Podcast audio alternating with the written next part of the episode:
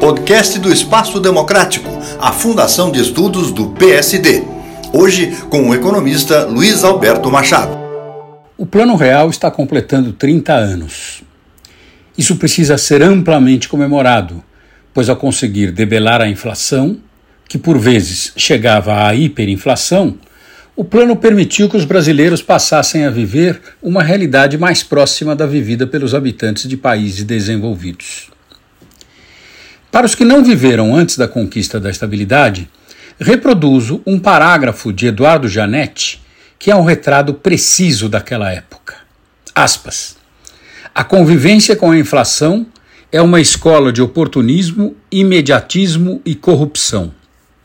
A ausência de moeda estável encurta os horizontes do processo decisório, torna os ganhos e perdas aleatórios, acirra os conflitos pseudodistributivos, premia o aproveitador, desestimula a atividade produtiva, promove o individualismo selvagem, inviabiliza o cálculo econômico racional e torna os orçamentos do setor público peças de ficção contábil. Fecha aspas. Adotado em etapas, o Plano Real teve três datas importantes de acordo com Gustavo Franco. A primeira foi a da MP 434, de 27 de fevereiro de 1994, a qual, depois de três reedições, se tornou a Lei 8.880, de 27 de maio de 1994. Esta etapa se estenderá até a entrada em circulação da nova moeda, que ocorrerá no dia 1 de julho de 1994. O período de vida da URV, curto e profícuo, significou a grande sacada da equipe responsável por sua concepção: combater a inércia inflacionária que se alimentava da indexação dos preços por meio da radicalização da correção monetária ou uma aceleração da indexação. Nas palavras de Gustavo Franco, uma vacina feita com o próprio veneno da inflação. A segunda data importante foi a da MP 542, de 30 de junho de 1994, editada quatro meses depois da primeira, que complementava a reforma monetária com as primeiras emissões do real. Trazendo algumas inovações institucionais, ela se tornou a Lei 9069 em 29 de junho de 1995.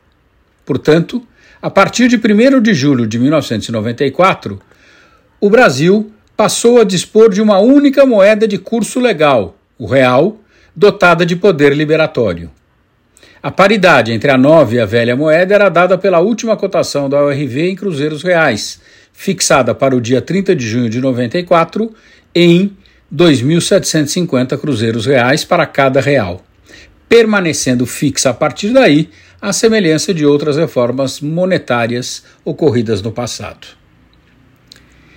Havia receio de que a transição monetária seria de difícil assimilação pela população, dada a aparente complexidade nela existente, o que acabou não ocorrendo graças à atuação de Rubens Recupero, que havia substituído Fernando Henrique Cardoso no Ministério da Fazenda obrigado a deixar o cargo para se candidatar à presidência da República.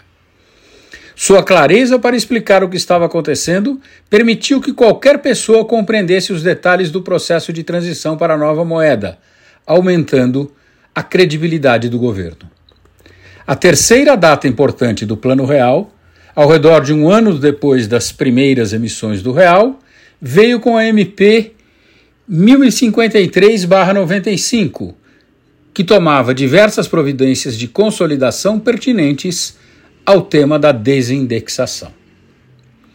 Muitos analistas criticaram o Plano Real e alguns continuam criticando, dizendo que o Brasil não voltou a repetir as elevadas taxas de crescimento obtidas em determinadas épocas anteriores ao plano e que o custo social foi muito alto. A esses, dou as seguintes respostas. O Plano Real foi pensado e adotado como um plano de estabilização e não como um plano de desenvolvimento. E alto seria o custo social da permanência da inflação existente antes da sua implementação. Se nesses 30 anos não fomos capazes de criar um plano que garanta taxas mais elevadas de crescimento, a culpa seguramente não é do plano real. Luiz Alberto Machado, para o Espaço Democrático do PSD.